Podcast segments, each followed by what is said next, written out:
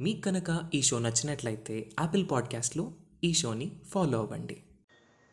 ఆ మండపం ధూపదీపాదులతో ముత్యాలమాలలు వెదజల్లి చక్కగా అలంకృతమై ఉంటుంది. అక్కడ అనేక గణములతో శోభిల్లుతూ త్రిపుండ్ర రుద్రాక్షలతో ప్రకాశిస్తున్న వాడున్నాడు. ఆయన ధర్ముడు. ఆ ధర్ముడు ప్రధానంగా ఒకానొక దేవతా రూపంతో ఉన్నప్పటికీ ఆయన ప్రధాన రూపం ఎలా ఉంటుంది అక్కడంటే కైలాసం మీద నడుస్తున్న మరో కైలాసమా అన్నట్టుంటుంది ఆ రూపం. ఆ రూపము వృషభము. అంటే మనం ఇప్పుడు అందుకే శివాలయాల్లో నంది పెట్టుకోవడం కైలాసంలో గుర్తు చేయడమే. ఇప్పుడు ఆ వృషభం ఎలా ఉంటుందో వర్ణిస్తున్నాడు. ఇంతవరకు వివిధ ప్రాకారంలో వివిధ వృషభాలను చూసుకున్నాం.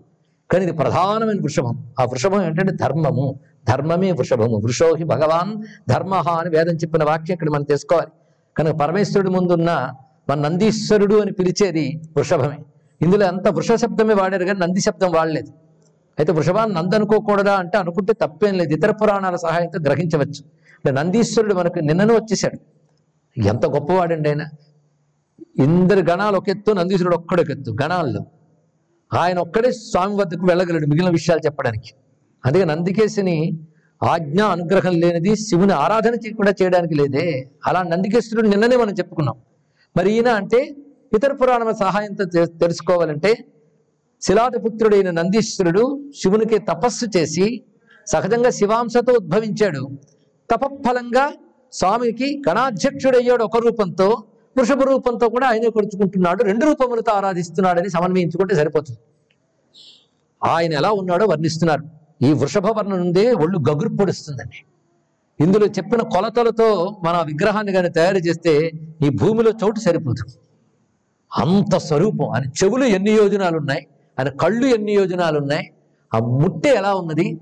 ఇక పాదములు ఎలా ఉన్నాయి? వర్ణిస్తాడు. ఇక మధ్యలో ఆ వీపు ఉంటుందే. ఎంత విస్తారం అంటే మరి శివపాత్ర కూర్చోవాలిగా? అంత విస్తారంగా ఉంటుంది అదంత మహావృషభం. అది కైలాసో జంగమ ఇవ శృంగద్వయ విభూషిత. కైలాసం మీద అంటే కదలని కైలాసం ఈ లోకం. కదలని కైలాసంలో కదులుతున్న కైలాసంలో ఉన్నట్టు కైలాసం తెల్లగా ఉంటుంది ఆయన తెల్లగా ఉంటాడు మహాపర్వతంలో ఉన్నాడు. పైగా సుధామండల జొత్తుంగా సుపాండుర మహచ్చవి. ఆయన ఒక అమృత మండలంలా చంద్రమండల కాంతి వలె తెల్లని కాంతులతో ప్రకాశిస్తున్నాడు. సంస్థితో దేవదేవ సన్నిధవు నందికేశ్వర. స్వామివారి ప్రధాన సౌధానికి ముందే ఈ ప్రాకారం అందులో ఉన్నాడు ఆయన. పైగా ఆయనకు ఒక్కొక్క శరీర ప్రయో ప్రమాణాలే ఇక్కడ వర్ణనకి అందనంత వర్ణించారండి ఇక్కడ. మహాన్ తెలుసుకోవాల్సింది మహావిస్తారమైన మూర్తి ఆయన. అలాంటి ఆ స్వరూపం అందులో ఏ ఏ అవయవాల్లో ఏమున్నాయో తెలుసుకోవాలి. ఇది ధర్మదేవత స్వరూప వర్ణన. ధర్మాన్ని మనం ఆచరించడానికి ప్రయత్నించాలి కానీ సంపూర్ణ ధర్మం ఆచరించేమని చెప్పగలిగే దమ్ము ఎవరికీ లేదండి ఇక్కడ. కానీ ధర్మాన్ని ఆచరించే ప్రయత్నం చేయాలి ధర్మాన్ని ఆరాధించే ప్రయత్నం చేయాలి. ధర్మాన్ని ఆరాధిస్తే ఆచరించిన ఫలితము ఇస్తారు ఆచరించడానికి అవకాశము లభిస్తుంది. ఈ స్వరూపం ఎలా ఉంది? అద్భుతమైన మాట చూపిస్తున్నారు. సమంతాత్ సేవితో నిత్యం వృషో ధర్మాకృతి మహాన్. ఆయన ఎలా ఉన్నాడంటే ధర్మాధార మహాపాదో. ధర్మానికి ఆధారమైన పాదములు కలిగిన వాడై. ఆ పాదములు యుగనామ ఊరు పాదక యుగనామోరు పాదక యుగనామములు అంటే చతుర్యుగాలే ఊరువులుగా కలిగినటువంటి పాదములు. ఆ పాదముల్లో సత్యాంశ సుఖరోద్ధామ వర్ణాశ్రమ కృతాంఘ్రిక.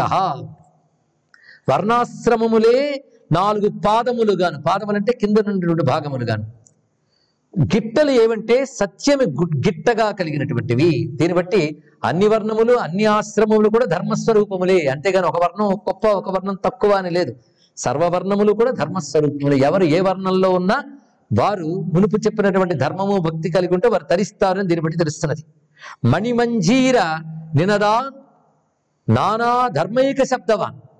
పైగా ఆ కాలి గిట్టల దగ్గర మంజీరములు మువ్వలు పట్టి కూడా తొడుగున్నాయండి నాలుగు పాదాలకి. వాటి నుంచి వచ్చిన శబ్దములు ఏంటంటే నానా ధర్మ బోధలే శబ్దములుగా కలిగి ఉన్నటువంటిది.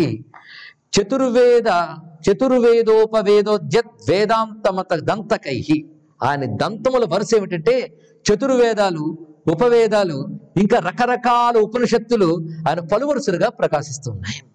పురాణ న్యాయ మీమాంసా ద్వయ తంత్రోరు ఘంటక ఆయన మెడ నుంచి వేలాడుతున్న గంటల్లో పురాణ న్యాయ మీమాంసాది శాస్త్రములు మోగుతున్నాయి. అంటే ఇవన్నీ ధర్మస్వరూపాలు ఇవన్నీ మనకు ధర్మాన్ని చెప్తున్నాయి. అంతేకాదు మరొక అద్భుతమైన మాట చెప్తున్నారు. ఘనాఘన శబ్దములు చేస్తున్నటువంటి ఆ ధ్వనుల్లో పూర్వ సిద్ధాంత రాద్ధాంత తత్వశబ్ద ఘనాఘణ అంటే పూర్వపక్షము ఉత్తరపక్షము అని ఉంటుంది. ఉత్తరపక్షాన్ని సిద్ధాంతం అంటారు. పూర్వం ఇదే సిద్ధాంతం అని ప్రతిపాదించేసి ఎవరైతే చెప్తారో వాటిని తిరిగి అవి సిద్ధాంతములు కావు అని చెప్తూ ఇది సిద్ధాంతములు ప్రతిపాదించిన వాళ్ళు ఉన్నారు ఉదాహరణకి సాంక్షాదులే పరమ సిద్ధాంతములు అనుకున్న కాలంలో ఆదిశంకర భగవత్పాలు వారు అవతరించి వాటన్నిటి పూర్వపక్షం చేసి వేదాంత సిద్ధాంతాన్ని ప్రతిపాదన చేశారు. దాన్ని మించి మరొకటి లేదని చూపించారు.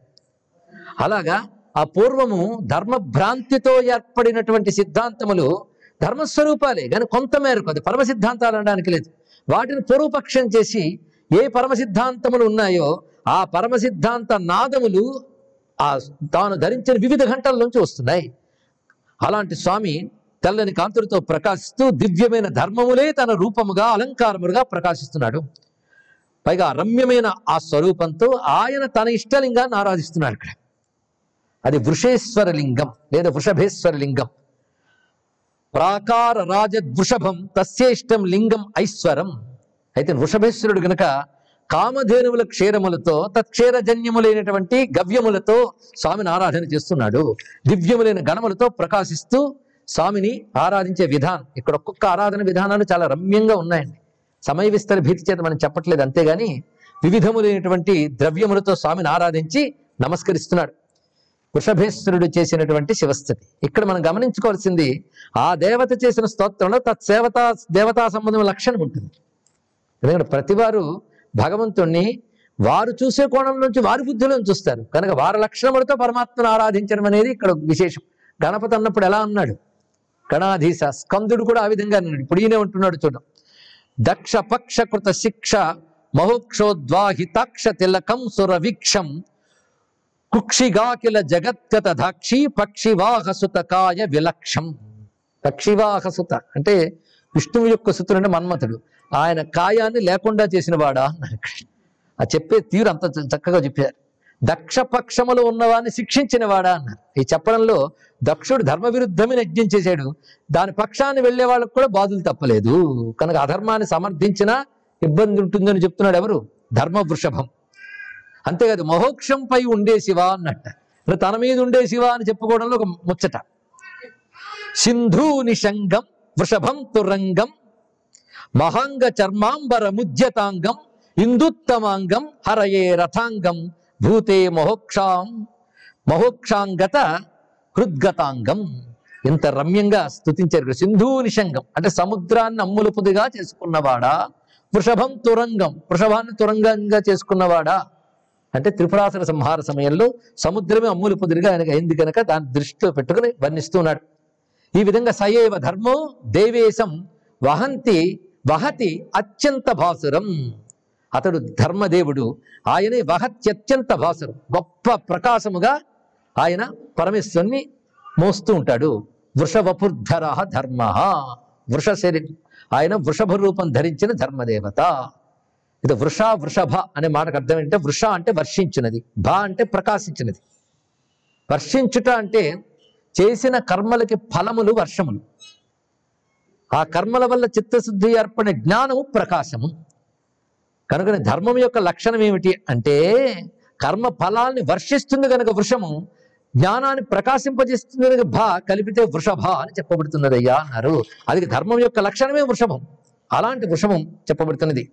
దీని తర్వాత కైలాసం అంటే అది మనం ఒక బల్లపరుపుగాను లోకంగా చూడడానికి లేదు. అదిగో పర్వతం గనక క్రమక్రమంగా పైకి వెళుతున్నాం. ఇప్పుడు స్థూలం నుంచి సూక్ష్మానికి వెళుతున్నాం ఇక్కడ. ఆ సూక్ష్మానికి సమీపంలో ఉన్న అంతర్గృహం చెప్పుకోవడం జరిగింది. తర్వాత మళ్ళీ స్థూలం నుంచి సూక్ష్మం వరకు చెప్పుకున్నాం. అందులో నువ్వు చెప్తున్నాం ఇంకా సూక్ష్మంలోకి తీసుకువెళ్ళిపోతున్నాడు ఇక్కడ. సిద్ధంగా ఉన్న సూక్ష్మం వెళ్ళడానికి.